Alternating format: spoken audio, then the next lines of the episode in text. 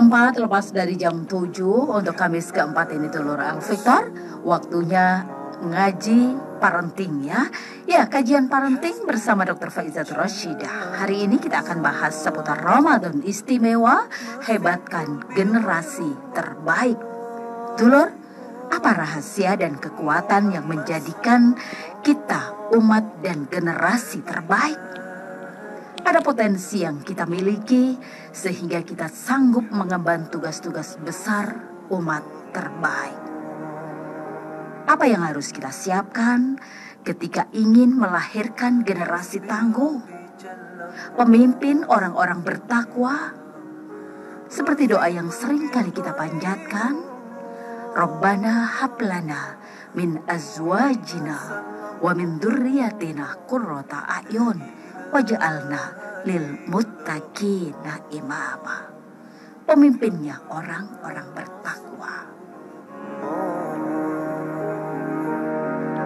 Silahkan simak perbincangan kita pagi ini Kamis 22 April 2001 di Fajar Syiar Radio El Victor FM dan silahkan ya jam 7 sampai jam 8 siaran ini juga bisa diakses oleh tulur-tulur El Victor melalui live streaming Radio El Victor. Klik saja melalui Play Store di sembil El Victor FM Surabaya. Dan bisa juga di melalui live Facebook atau FB Faiza Roshidah. Silakan nanti juga bisa bergabung di layanan kami 081234939390. Insya Allah beliau akan bantu persoalan-persoalan putra putri silahkan bisa dikonsultasikan yang saat ini sedang punya persoalan yang harus dihadapi bersama Dr. Faizat Rashida Assalamualaikum Ustazah Waalaikumsalam warahmatullahi wabarakatuh Apa kabar? Sehat? Sehat Mbak Nima, Alhamdulillah. Alhamdulillah. Amin. Semoga semuanya juga sehat. Mbak Nima sehat? Amin, Alhamdulillah harus sehat Ustazah Alhamdulillah. Harus sehat Hari ini hijau-hijau seragam muslimat Nggak janjian pada Mbak Nima ya. Kok ternyata Hijau semua ya bareng ya. Hmm, Iya warna yang paling seger ini ya Ustazah Ramadan gimana kabarnya? Alhamdulillah, Masya Allah, sebuah kenikmatan sangat besar kita dipertemukan oleh Allah dengan bulan Ramadan. Masya Allah. Ramadan yang sangat istimewa Insya Allah. Alhamdulillah. Di tengah pandemi yang masih melanda dan melingkupi kita Insya Allah Ramadan ini akan menjadi sumber kebaikan Mbak Nima. Akan menjadi apa namanya ya pengobat eh, pengobat hati-hati yang mungkin sedang gundah galau Insya Allah dan juga sekalian saya ingin eh, memulainya dengan doa Mbak Nima ya Iya, semoga di. Ramadan ini ber- dengan keberkahan Ramadan mereka-mereka yang dari kemarin masih ragu-ragu untuk segera memulai taubatan nasuhanya Mhm. segera dilakukan di Ramadan ini Di ya. Ramadan Semoga yang eh, masih dalam keadaan sakit atau kemudian kurang prima kesehatannya dengan keberkahan Ramadan semoga Allah berikan kesehatan, kesembuhan, pulih sempurna. Sekeluarga dijaga dalam keadaan sehat untuk bisa menikmati Ramadan ini dengan optimal, Mbak Nima. Amin Lalu saudara-saudara kita yang dalam keadaan mungkin masih uh, memiliki berbagai persoalan belum ketemu dengan solusinya, semoga di bulan berkah ini Allah berikan jalan keluar yang terbaik.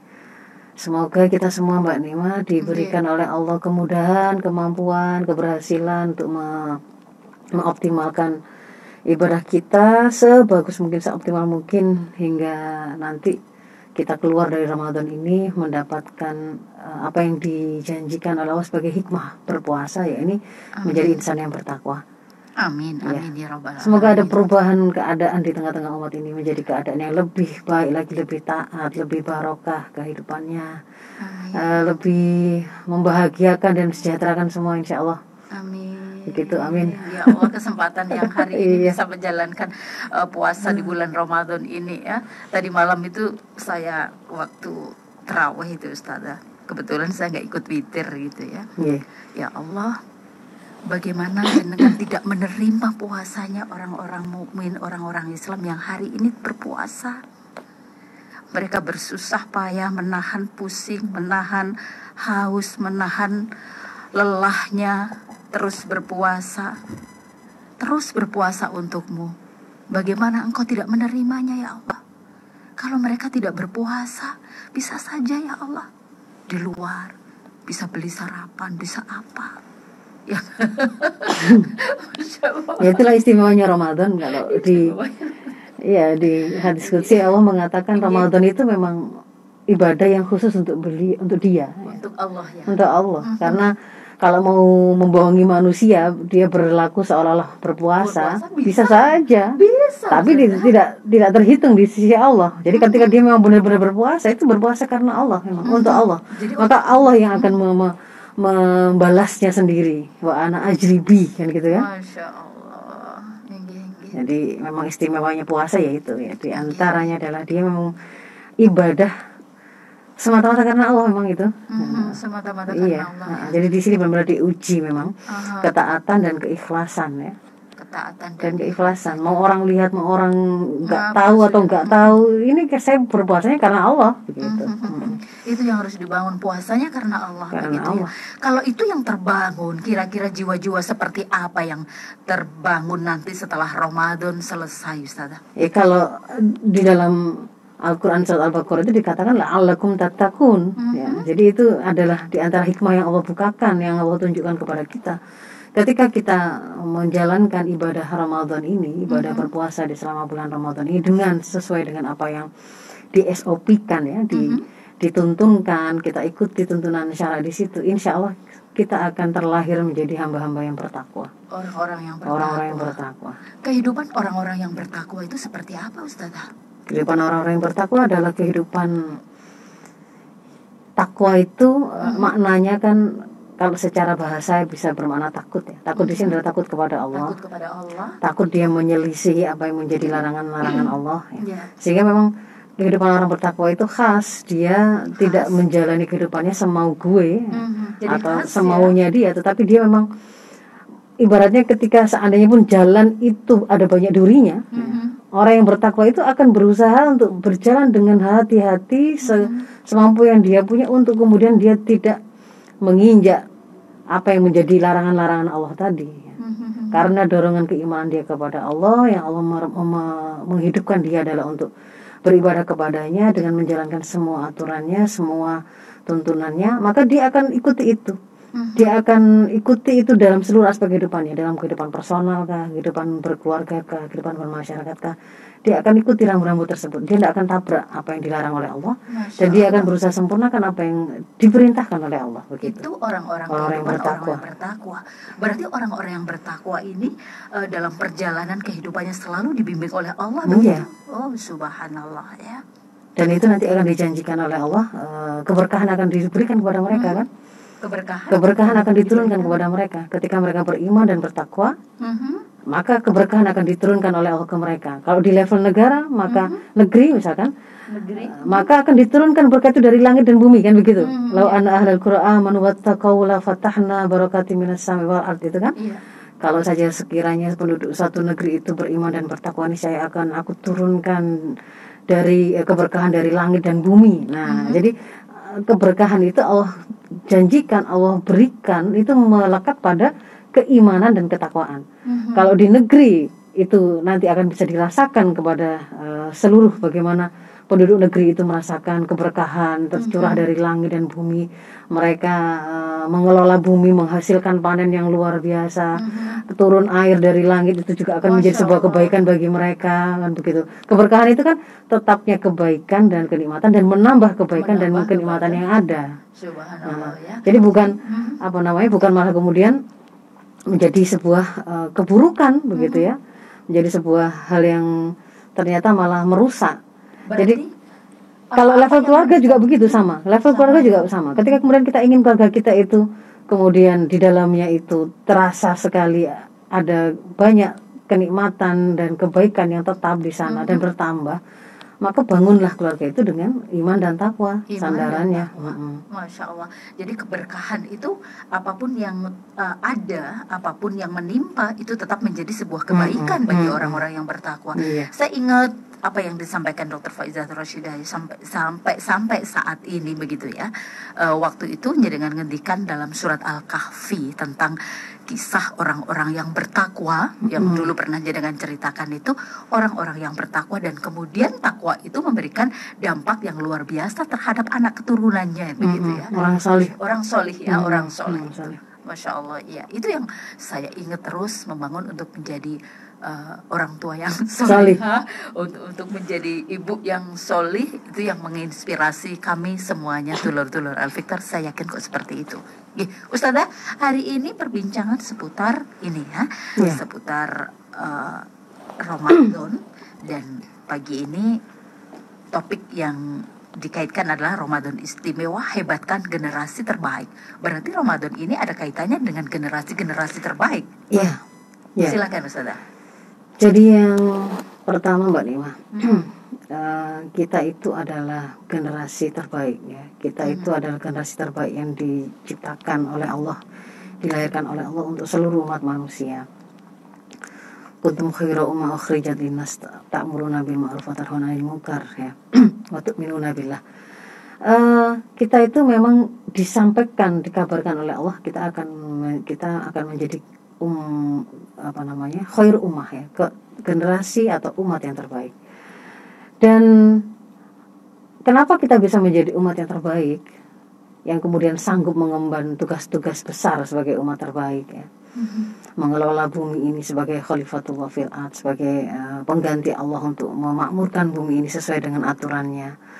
Kita kemudian akan eh, kita akan menyebarkan rahmat ke seluruh alam sebagaimana Allah menyampaikan wa ma'arsalnaka ila rahmatan lil alamin bahwa kita itu mengemban dakwah Islam itu ke seluruh alam itu bagian dari tanggung jawab kita sebagai umat Islam kita akan apa namanya membuat umat manusia itu eh, berpindah dari kegelapan beribadah mengibadahi hamba menuju kepada pengibadahan yang sejati yaitu kepada penciptanya hamba yakni al khaliq ya. Dan itu semua itu ada rahasianya Mbak Nima. Kehe- kehebatan kita, kebaikan kita itu ada rahasianya. Eh, saya ingin menyapa teman-teman yang hadir Oh, iya. di Facebook. Eh, Oh, iya, mungkin bisa silakan. memberi komen kalau apakah suara kami terdengar dengan jelas, Mhm. apakah eh, suara saya juga terdengar dengan jelas. Jadi supaya bisa ada apa, umpan balik yang bisa Oke. kami baca di sini. Oke. Ya, saya kembali ke bagaimana atau apa rahasia rahasia kebaikan kita ya yang menjadi yang menjadikan kita itu menjadi umat terbaik ya yang akan memiliki kemampuan yang luar biasa itu sebenarnya rahasia kita itu apa? Yang Mhm. pertama Mbak Nima, rahasia kita itu adalah akidah Islam. Akidah Islam. Akidah Islam. Kekuatan pertama kita sebagai umat Islam itu adalah ada pada akidah Islam. Akidah Islam ini ibarat eh, benih atau akar ya Mhm. bagi level perorangan itu bagi pohon kepribadian dia. Level kehidupan sosial bermasyarakat itu adalah dia adalah benih dari sebuah peradaban. Jadi akidah itu adalah sumbernya. Akidah itu adalah adalah asal mulanya yang membentuk nanti warnanya seseorang itu akan dibentuk berkarakter yang seperti apa. Apakah dia orang yang mudah galau, apakah dia orang yang mudah menyerah, takut mati, eh, merasa pesimis, memulai sesuatu hal yang besar, ataukah dia sebaliknya ya memiliki karakter-karakter tertentu yang yang tangguh ya, yang tidak mudah menyerah, yang dia sanggup mengemban tugas-tugas besar ya, bahkan melampaui masanya, melampaui zamannya, melampaui tempatnya. Apakah kemudian peradaban yang dimunculkan itu adalah peradaban yang eh, di dalamnya itu penuh dengan kemuliaan manusia ataukah kerusakan ya, sebuah peradaban. Itu yang menentukan adalah akidahnya. Karena akidah karena akidah seseorang itu akan mengetahui ibaratnya dia punya roadmap dari mana dia berasal mau ke mana tujuannya dia. Termasuk di tengah-tengahnya ini ketika saya ada di dunia ini saya saya saya itu punya misi apa saya mengemban tugas apa. Itu gara-gara akidah gitu karena akidah Islam pula akan membuat seseorang itu akan eh, tidak mudah menyerah tidak mudah menyerah ketika menyadari bahwa oh ternyata tanggung jawab yang diberikan itu adalah sesuatu yang diperintahkan oleh Allah. Ketika dia yakin bahwa kalau Allah memerintahkan pasti dalam batas kemampuan yang dia sanggup pikul. Ketika kemudian diberitakan kepadanya bahwa umat Islam itu akan tersebar dari dari timur hingga barat begitu ya.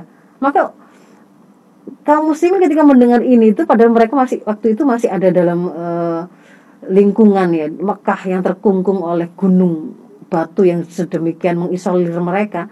Mereka meyakininya mereka kemudian bersemangat untuk mengemban Islam ini kan begitu kan ya. Ketika kemudian karena karena akidah ini pula yang meyakini bahwa sumber dari segala sumber kekuatan itu adalah dari Allah. Maka ketika kemudian mereka harus berhadapan di perang Badar misalkan uh -huh. uh, 300 pasukan kaum muslim menghadapi seribu sekitar seribu pasukan kafir musyrik Makkah yang tidak imbang sama sekali perbekalan maupun apa namanya persenjataan yang mereka punya. Itu mereka tidak kemudian tidak kemudian menyerah. Apalagi kemudian pada waktu itu dilakukan pada bulan Ramadan ya. Itu juga tidak membuat mereka kemudian loyo atau lebih uh, sebelum berangkat sudah nyerah duluan enggak mm -hmm. karena akidah itu karena akidah itu pula gitu ya seorang ibu misalkan yang ternyata harus membesarkan anak yatimnya seorang iya. diri dia tidak akan kemudian mudah putus asa dan mengira bahwa sudah selesai, tidak ada lagi rizki bagi kami ke, dengan meninggalnya suaminya. Padahal eh, karena akidahnya itu akan membuat dia meyakini Allah Ar-Razik. Selama kemudian Allah ada, maka makhluk mana pun itu sudah terjamin rezekinya oleh Allah. Kan begitu kan ya. Jadi akidah Islam ini justru adalah sumber dari segala sumber kekuatan yang dimiliki oleh umat Islam, generasi muda Islam dia akan bahkan memiliki kekuatan yang melampaui kekuatan fisik maupun kekuatan yang lain. Jadi kita sudah melihat itu bagaimana uh, kaum muslimin dengan berbagai keterbatasannya akhirnya memenangkan perang Badar. Artinya karena dia memiliki iman, mhm. -huh. dia akhirnya mengupayakan ikhtiar fisiknya itu untuk kemudian bisa menyempurnakan apa yang menjadi tanggung jawabnya. Masya nah, Allah. ini uh, kenapa saya perlu tekankan rahasia pertama ini karena mulai ada upaya justru melemahkan generasi ini dengan mengatakan atau mengkriminalkan akidah ya. Ketika ada yang ketika ada seseorang tokoh yang me, merekomendasi dosen itu jangan banyak-banyak mengajarkan akidah, itu oh, nggarai hmm. itu bikin radikal, bikin radikal, bikin radikal hmm. begitu. Hmm. Itu justru salah. Hmm. Bukan karena generasi kita itu berpegang pada akidah Islam akhirnya mereka itu kemudian menjadi orang-orang yang pakai narkoba, mereka hmm. rusak pergaulan ini bukan, bukan. Artinya akidah ini justru harus ditancap. Iya, gitu oh ya? itu justru ibaratnya tanaman kita nanam mangga itu bagaimana bentuk pohonnya, daunnya, buahnya itu kan ditentukan oleh benihnya.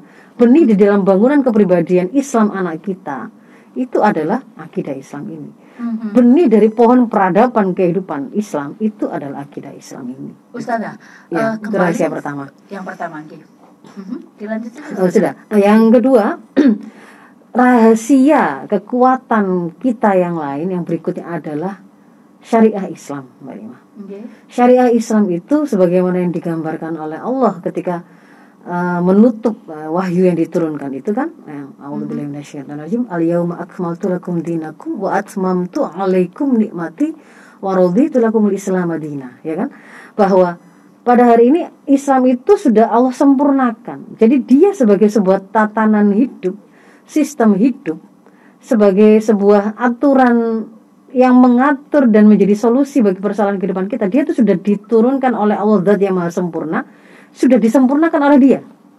Sudah komplit, sudah lengkap. Mau cari solusi untuk persoalan apa pun ada di sana. Kita mau nyari uh, pengaturan atau solusi untuk persoalan personal kita. Saya mau pakai baju seperti apakah? Saya mau menghiasi diri saya dengan uh, sikap-sikap terpuji itu yang seperti apa sikap terpuji mm -hmm. itu. Saya mau makan supaya badan saya itu sehat itu tuntunannya seperti apa sampai kemudian level kepada keluarga kalau saya mau mencari istri kriteria bagaimana mencari suami bagaimana uh-huh. apa yang kemudian menjadi hak dan kewajiban kami di dalam keluarga itu antara anak bapak suami istri dan seterusnya hingga pada level sosial kemasyarakatan. Di situ sudah ada. Bagaimana kemudian Islam mengatur pergaulan agar menjaga pergaulan itu? Interaksi yang terjadi antara laki-laki dan perempuan tetap dalam keadaan memuliakan mereka. Mereka bisa sama-sama mewujudkan kemaslahatan masyarakat, tapi tidak, uh-huh. tapi meminimalisir terjadinya kerusakan-kerusakan karena pertemuan mereka dengan adanya beberapa rambu-rambu seperti menutup aurat, menundukkan pandangan, membatasi interaksi sesuai dengan uh, interaksi-interaksi sifatnya umum kalau di kehidupan umum, Iya. sementara hal yang sifatnya private itu ada di kehidupan pernikahan dan seterusnya. Artinya apa?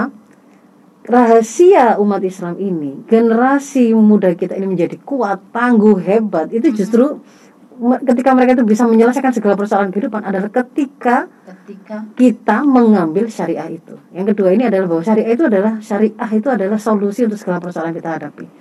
Ibaratnya ini adalah apa ya formulasi atau obat yang sudah disiapkan oleh Allah kalau ingin kita itu eh, sehat eh, senantiasa sembuh ya ini.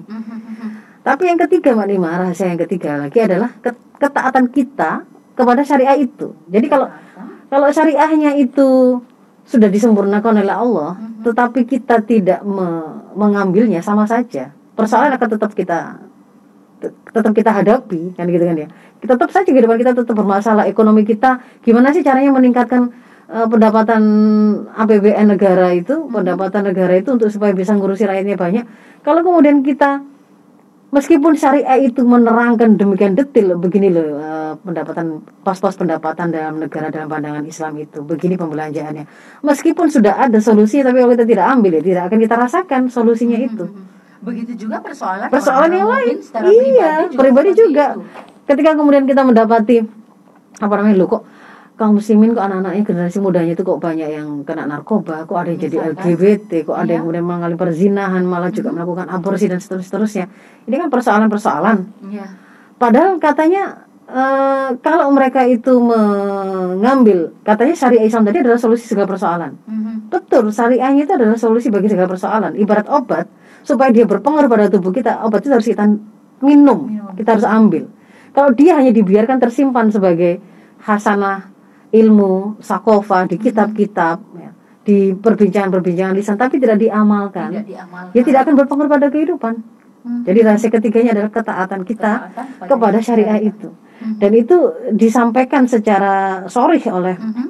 apa Umar bin Khattab ya ketika pada waktu eh, berhasil memenangkan pertempuran apa perang Badar itu eh, beliau mengatakan Umar bin Khattab itu mengatakan kalau kita tidak bisa mengalahkan mereka dengan ketaatan kita maka mereka pasti akan mengalahkan kita dengan kekuatan mereka. Jadi memang ketaatan itu bagi bagi umat Islam bagi bagi kita itu adalah sumber kemenangan, sumber kebaikan dan kekuatan kita.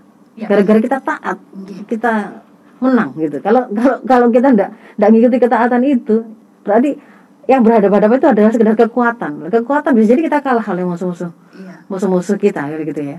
Ustazah, Iya. kalau kemudian kembali disederhanakan Mm-mm. ketaatan pada syariah, Mm-mm. ini misalkan dalam lingkup keluarga saja Mm-mm, dulu itu mm-mm. seperti apa ini yang harus dibangun, Iya. yang dilihat. Mm-mm. Jadi kalau misalkan eh, untuk bisa melakukan ketaatan kepada syariah, Mhm. berarti kan kita harus mengilmui. mengilmui. Yang namanya ilmu itu ibarat lampu penerang yang akan membuat jalan kita tertunjuki kan, Mhm. tidak akan kesasar ke sana sini, mengatur rumah tangga, mengatur interaksi eh, suami dan istri, me- apa namanya, memenuhi kewajiban dan hak eh, orang tua kepada anak, anak kepada orang tua. Di situ ada semua rambu-rambunya. Ketika seorang suami itu faham bahwa akad akad pernikahan itu adalah misakon walido ya, sebuah perjanjian agung yang dipersaksikan di hadapan Allah. Dia menghalalkan sesuatu yang haram, Haram. dengan menggunakan nama Allah. Dia meyakinkan orang tua dari sang gadis ya, sang gadis yang mau dia beristri itu supaya mau menyerahkan anak kesayangan itu karena dia menggunakan nama Allah kan begitu kan ya. Maka di situ dia akan menjadi orang yang tidak mudah menyerah ketika ada eh, badai-badai yang menghalangi atau menerpa pernikahan mereka. Karena ini urusannya ini dengan Allah dia bertanggungjawabkan. Sehingga tidak kemudian mudah sekali eh, dia melakukan pendoliman, eh, kedoliman, dia melakukan dia melakukan apa namanya pengabaian ya karena ini nanti meskipun istrinya tidak punya tidak punya kemampuan untuk bertanya gitu ya tidak punya kemampuan untuk menggugat misalkan tapi dia akan diminta pertanggungjawaban oleh Allah nah ini kan kenapa kok tadi karakter seorang pun ya dalam hal ini kalau suami tadi itu juga ditentukan oleh akidah kan gitu kan ya syariah dan pengambilan dia terhadap syariah. Ya. Supaya bisa mengambil syariah, dia harus me, apa ada ada ada waktu khusus yang membuat dia itu menjadi orang yang mengilmui syariah itu apa saja sebelum dia beramal. Itu rahasia ketiga. Lalu yang eh, rahasia yang keempat Mbak Nima itu adalah ter apa namanya terwujudnya lingkungan yang kondusif untuk ketaatan itu. Jadi penerapan syariah secara kafah itu itu yang akan kemudian menjadi sebuah sebuah apa semacam semacam sekolah besar yang mengajari umat meskipun mereka itu tidak bukan kiai, bukan ustadz, bukan ulama, dia akan mengerti bahwa oh ini loh ternyata eh, pengaturan pengaturan Islam itu kalau dalam pergaulan itu seperti ini. Dan ketika dia diterapkan akan muncul e, kebaikan seperti ini. Itu akan langsung kita rasakan. Jadi justru ketika kemudian e, syariah ini justru tidak diambil justru tidak diterapkan atau malah diambil parsial maka akan akan sulit menampakkan wujud e, kebaikannya. Bahwa hanya mengambil misalkan sistem persangsiannya yang parsial tetapi tidak mengambil apa namanya pencegahannya. Ada hukum potong tangan bagi pencuri tapi tidak tidak membahas sebelumnya bagaimana kewajiban negara untuk mewujudkan kesejahteraan. Di situ ada juga hukum-hukum tentang pajak klik di situ juga ada uh, kewajiban negara untuk memberikan lapangan pekerjaan skill dan seterusnya. Nah itu maka harus ya termasuk kalau kita membesarkan anak kita kita besarkan bagus ya di rumah tapi tidak di backup di tengah di tengah masyarakat itu pornografi pornografi luar biasa masif mudah mereka akses keluar rumah langsung ketemu keluar rumah langsung ketemu dengan predator predator seksual anak gitu ya. E, mereka mereka nonton TV ketemu atau enggak sekarang enggak jarang TV ya. Nonton akun YouTube mengikuti uh, mengikuti para influencer influencer itu isinya adalah pamer-pamer kekayaan. Yang membuat mereka itu terus berharap dia seperti itu tapi menuntut pada orang tuanya. Ya. Dia kepin sekaya Ata ya bisa beli ini itu sambil tunjuk-tunjuk begitu. Orang pengen ah, pengen HP seperti itu tapi dia tidak tidak disiapkan oleh sistem yang ada. Lalu gimana caranya saya kemudian untuk bisa menjadi orang yang tangguh, yang tidak mudah menyerah, yang mengerti bagaimana harus saya lakukan? Itu tidak di backup dengan itu. Ya, maka akan susah. Maka yang keempat itu rahasia kekuatannya adalah justru pada penerapan sistem Islam secara kafah baik dari lingkungan pribadi sampai ke sampai kepada lingkungan masyarakat yang itu akan menguatkan. Termasuk ketika kita mendidik anak itu juga akan menguatkan. Lingkungan harus betul-betul ah, diperhatikan loh. ya dan ini sebenarnya Mbak Nima apa namanya sekalian untuk me, apa namanya menjawab ya, ketika justru ada tudingan. Hari ini tuh generasi kita itu justru di, kita lemahkan sendiri dengan banyaknya tudingan bahwa syariah itu gara-gara syariah itu membuat mereka radikal itu sebenarnya justru kekeliruan. Oh itu rahasia kekuatan ya kok malah malah justru dijauhkan dari umat. Anak-anak kita justru jangan dijauhkan dari dari syariah. Justru itu sebenarnya yang akan buat mereka melejit gitu loh. Karena mereka itu mengerti bahwa mereka itu harus jadi eh, umat yang terbaik mereka harus menjadi uh, khalifatullah fil ard yang harus memakmurkan bumi maka dia harus berilmu. Itu gara-gara tuntunan syariah. Jadi, kalau mereka tuh malas belajar itu bukan gara-gara mereka menerapkan syariah gitu. Kalau mereka uh, menjadi pezina itu bukan gara-gara terikat pada syariah. Jadi anak-anak yang anak-anak yeah. kita ini yang iya. taat yeah. dengan syariat mm -hmm. ini waktunya sholat ya iya, sholat, yeah. puasa uh, ya iya, puasa, betul. dilarang menjauhi zina ya tidak men, tidak mendekati zina, mm -hmm. uh, diwajibkan uh, untuk menuntut ilmu ya punya semangat untuk menuntut ilmu begitu ya. Jadi jangan di, justru jangan ketika mereka berkerudung malah diserang, ketika kemudian ada artis hijrah malah di malah mm-hmm. diserang dengan labelisasi dengan mm-hmm. stigmatisasi bukan kalau misalnya ada ada ketidaktepatan pemahaman itu justru dikembalikan kepada penjelasan syariah yang bagaimana kan begitu mm-hmm. yang seharusnya tapi didekatkan kepada syariah jangan malah ditakut-takuti dengan syariah ditakut-takuti dengan sirah ditakut-takuti dengan Al-Quran kenapa kok bisa gimana maksudnya ditakut-takuti coba kita lihat yang kemarin sempat dijadikan apa barang barang bukti dianggap barang bukti radikalisme itu tindakan teror Al-Quran, tafsir Ibnu Kasir, mm -hmm. oh. buku belajar bahasa Arab loh. Nah kalau begitu kan nanti apa oh, kemudian kita mau membuat generasi kita itu disuruh jadi takut dengan Al-Quran? Itu pelajaran di pondok. Saya nggak mau nyimpen Al-Quran. Ada buku sirah, aduh bagaimana itu? Jadi jangan kemudian malah menumbuh suburkan sebuah upaya untuk menjauhkan mereka dari syariah karena itu rahasia mereka untuk menjadi unggul. Yang berikutnya adalah yang dikatakan di uh, Ali Imran itu yang kuntum khairu umma ukhrijat dinas ta'muruna bil ma'ruf wa tanhauna 'anil munkar wa tu'minuna billah. Rahasia membuat umat Islam ini menjadi umat yang uh, luar biasa, mulia, maju, tangguh yang memimpin itu karena mereka tegak dalam kebenaran untuk menyampaikan yang ma'ruf, mencegah dari yang mungkar. Mau di mana pun posisinya. Mm-hmm. Mau dia berprofesi di berprofesi apa pun dokter kah mm-hmm. arsitek kah seorang uh, tukang sampah kah tukang sapu kah semuanya yang akan membuat mereka itu hebat itu karena mereka tetap tegak berdiri pada mem memerintahkan kemakrufan mencegah kemungkaran. Karena itu adalah melekat pada karakternya si mukmin. Kan waktu minunabillah jadi dia itu beramal ma'ruf karena dia tuh minunabillah mm-hmm. itu yang tidak kita temukan di umat yang lain mungkin karena tidak mengenal yang namanya uh, apa kewajiban komunal amar ma'ruf nahi mungkar pada masyarakat. Yeah. Ustazah, uh -uh. kalau kemudian ini semuanya untuk membangun ini, ini kaitannya dengan Ramadan, ini seperti nah, apa ini?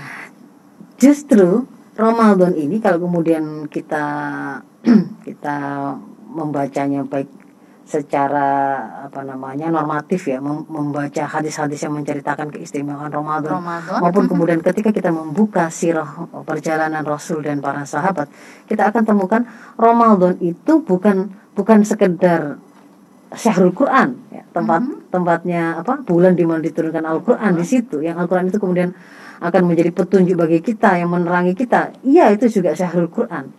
Di sini juga syahrul siam ya yang syahrul siam itu adalah sebuah ibadah yang tadi sudah kita sampaikan, ibadah yang memurnikan ketaatan itu hanya kepada Allah.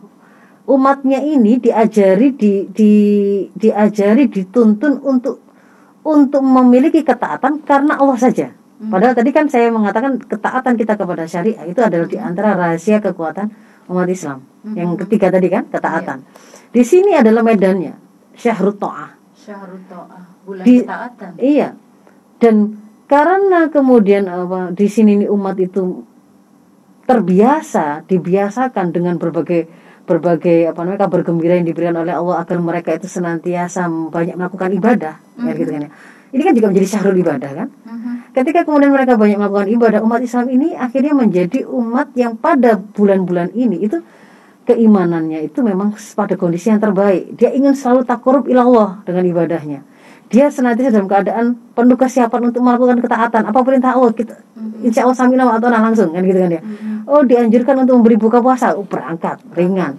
di uh, diperintahkan kalau ada yang garai kamu ngajak kamu rame-rame berantem atau apa yang lain-lain yang buruk katakan ini soim saya puasa. saya puasa. Dia akan lakukan.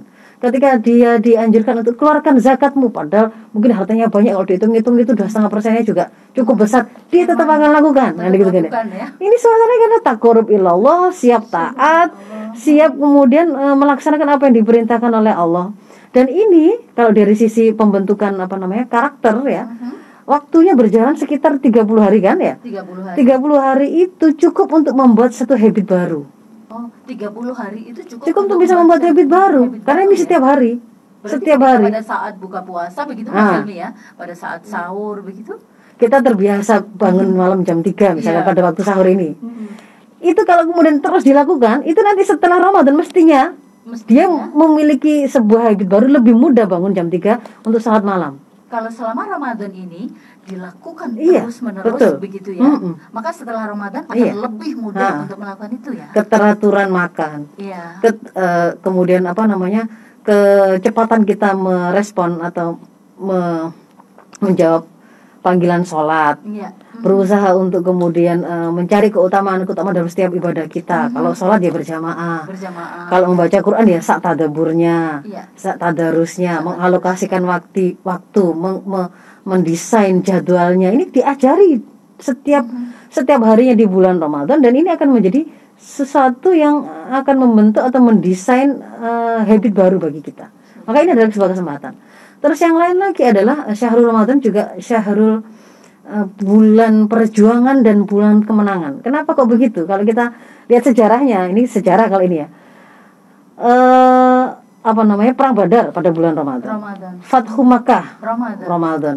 pembebasan Palestina, Mhm. kemudian eh, Ain Jalut ya, peperangan Ain Jalut. Ada kalau kalau di list itu ada 20 peperangan besar itu yang kemudian Terjadinya di bulan di Ramadan. bulan Ramadan dan kita kita mengalami kemenangan. Kenapa begitu? Karena ketika ketika bulan Ramadan itu justru kuah ruhi, kuah ruhi ya, kekuatan spiritual umat Islam ini ada dalam keadaan yang paling bagus. Hmm. Kesiapan dia untuk samina wa atokna, maka apa pun perintah Allah itu kayak "Wes, berangkat berangkat temui hadapi seribu pasukan itu meskipun dia 300 dia yakin pasti dalam keadaan bisa untuk kita menangkan karena diperintahkan kan gitu ya karena ini adalah sebuah kewajiban menuntut ilmu sampaikan dakwah amal ma'ruf nahi munkar karena itu diperintahkan maka akan berangkat Ya. dan itu akan melebihi kekuatan fisik kekuatan materi Padahal puasa ya. Iya padahal puasa, ya Pak. Itu tadi peperangan itu tadi itu bukti itu hanya sebagian. Kalau di Indonesia eh, kita 17 Agustus itu Ramadan juga. Dorongan yang membuat kaum muslimin itu kemudian memiliki apa namanya kemampuan, semangat, kesiapan untuk berangkat jihad. Jihad itu kan sebuah perjuangan yang cukup besar ya, tidak hanya tidak hanya sekadar mengeluarkan uang, tetapi di situ ada kesiapan untuk kehilangan apa pun termasuk nyawanya. Me- berkorban apa pun dengan sebuah keoptimalan untuk me- memberikan bekal terbaik, mengasah kemampuan terbaik, strategi terbaik. Di situ kumpulan dari segala eh, upaya terbaik yang harus dicurahkan. Kok sampai seperti itu mereka apa namanya terdorong ya karena dorongan dari takwa tadi, dorongan keimanan yang dia punya, dorongan apa dia untuk taat kepada Allah, kesiapan untuk itu dan pada saat Ramadan, nah, Mhm. pada saat Ramadan kan Allah kemudian melipat gandakan semua kebaikan itu plus akan mengabulkan semua doa yang kita sampaikan. Banyak sekali waktu di- mustajabah ya di dalam Ramadan itu yang pakai gunakan untuk me- mendoakan dengan beragam doa supaya semuanya terkabul gitu. Oh, gitu, Pak, Nah, ya. dan kemudian kita lihat jadi di situlah menjadi kunci yang berikutnya Mbak Nima, menjadi rahasia yang berikutnya. Eh, kemenangan kita itu akhirnya kita banyak dapatkan ketika di situ ada pertolongan Allah turun. Nah, pertolongan Allah turun itu adalah karena di situ ada ketaatan kita, ada doa kita berpadu dengan mustajabahnya Ramadan. Allah. Allah turunkan per- pertolongan intan suwa yang surgum kan? Iya. Nah, jadi kalau kemudian kita sudah melakukan yang beriman, bertakwa tadi, Hmm, kemudian ah, sebagainya. kita berusaha untuk melakukan amar ma'ruf nahi munkar sebagai umat yang terbaik. Di situ kemudian kita berdoa juga kan sebagai sandarannya. Allah kasih pertolongan sudah. Itulah rahasia kehebatan. Kemenangan ini ada pada Umat pertolongan ini, Allah iya, ini betul. ya. Nah. Ramadan itu momentum yang komplit itu untuk menyediakan semuanya itu. Maka jangan jangan sampai biarkan Ramadan ini lewat Mhm. tidak kita gunakan untuk mendidik anak-anak kita menjadi pribadi yang berbeda. Kalau yang sebelumnya ada habit-habit yang dia tidak miliki seperti cinta ilmu, cinta sirah, mengerti eh, apa yang dia baca dalam Al-Qur'annya, ini harusnya dimanfaatkan. dimanfaatkan, dimanfaatkan. waktu-waktu ini ya. Eh, kalau kemudian ada ada apa namanya pribadi-pribadi yang masih banyak melakukan eh, apa namanya, kurang bagus lah kepribadian Islamnya begitu, doa-doa kita di Ramadan ini harus dikencangkan kan gitu kan ya. Ini harus Iya. dikencangkan. Jadi Ramadan istimewa ini nanti harus menjadi dia itu momentum tepat untuk kita menghebatkan generasi yang memang dia terbaik. Terbaik karena dia sudah punya potensi yang tadi Mbak Nima. Ustazah, berarti pada bulan Ramadan ini, ngomong ini masih di 10 awal, Hmm. Iya. doa-doa ini harus di list ya Iya, Ustazah di ya? Di list Pengen ya. apa? Ya beda-beda gitu. Apa-apa anak kita harus Iya. hmm, bla bla bla begitu ya. Masya Iya. Allah harus di list ya Ustazah Iya, ya. betul. Habis ini saya nge-list lagi Ustazah. Iya. Masya Allah. Ya, jadi itu. Itu yang saya maksudkan dengan uh, bagaimana Ramadan istimewa. Istimewa ini, Mbak. Yang istimewanya yang lain lagi adalah selain bahwa ini dis- disampaikan oleh Allah dengan banyak sekali kelebihan-kelebihan. Istimewanya lagi adalah Ramadan ini di masih dalam suasana pandemi. Mm-mm. Sementara di suasana pandemi itu juga berlaku ada sebuah imbalan istimewa juga kan dari Allah ketika kita bersabar di situ Sabar. dengan penuh kesabaran dan ikhtisaban melakukan ketaatan itu semata-mata berharap kepada Allah saja yang memberi uh, balasan. Kalau kita ternyata gugur dalam pandemi pandemi ini kita mendapatkan syahid, insya Allah. Kalau kita tetap bertahan di sini dengan imanan sobiran wahtisaban tadi, kita akan uh, terhitung seperti orang yang sedang berjihad kan, seperti seorang mujahid. Allah. Jadi ini istimewa. Istimewa. Ditambah lagi bahwa eh, tahun tahun ini itu adalah 100 tahun uh, kalau dihitung dari keruntuhan peradaban Islam yang terakhir 100 tahun kalau Hijriah. Biasanya itu kan ada ada riwayat yang meskipun uh, tidak apa namanya tidak kot'i begitu ya. 100 tahun biasanya itu ada ada ada kejadian besar kan. Hmm. Peradaban baru lahir atau apa. Dan di antara kajian-kajian yang ilmiah juga sudah mulai me, mulai melakukan apa namanya uh, menunjukkan ada indikator-indikator akan runtuhnya peradaban yang ada hari ini yang ditandai dengan misalkan uh, otoritarianisme, kesenjangan ekonomi yang sangat parah, kerusakan lingkungan yang parah itu uh-huh. dari beberapa kajian itu ternyata ada semua hari ini. Ya. Nah kita berharap, kita berharap kita berharap ini e, energi Ramadan ini juga menjadi sebuah energi yang bisa diambil oleh umat, mempersiapkan umat begitu ya dalam keadaan terbaiknya untuk kemudian bersiap untuk men menyambut peradaban Islam yang baru sebagaimana yang di apa namanya yang diindikatorkan atau dibisarahkan oleh Rasul ketika Rasul menceritakan dulu Bani Israel itu di atur atau diurus oleh para nabi. Tapi setelah para nabi kan tidak ada nabi lagi. Mm-hmm. Yang ada adalah para khulafa urasidin mm-hmm. alamin haji nubuah. Lalu setelah itu akan ada kekuasaan yang dolim. Mereka masih diangkat untuk mengatur urusan umat Islam, para khalifah, tetapi mereka sudah mulai melakukan pengabaian, dolim. Setelah itu mereka akan hilang, digantikan oleh para penguasa yang diktator, yang sangat menggigit kekuasaan itu, sangat sangat sampai membuat umat ini terasa sempit.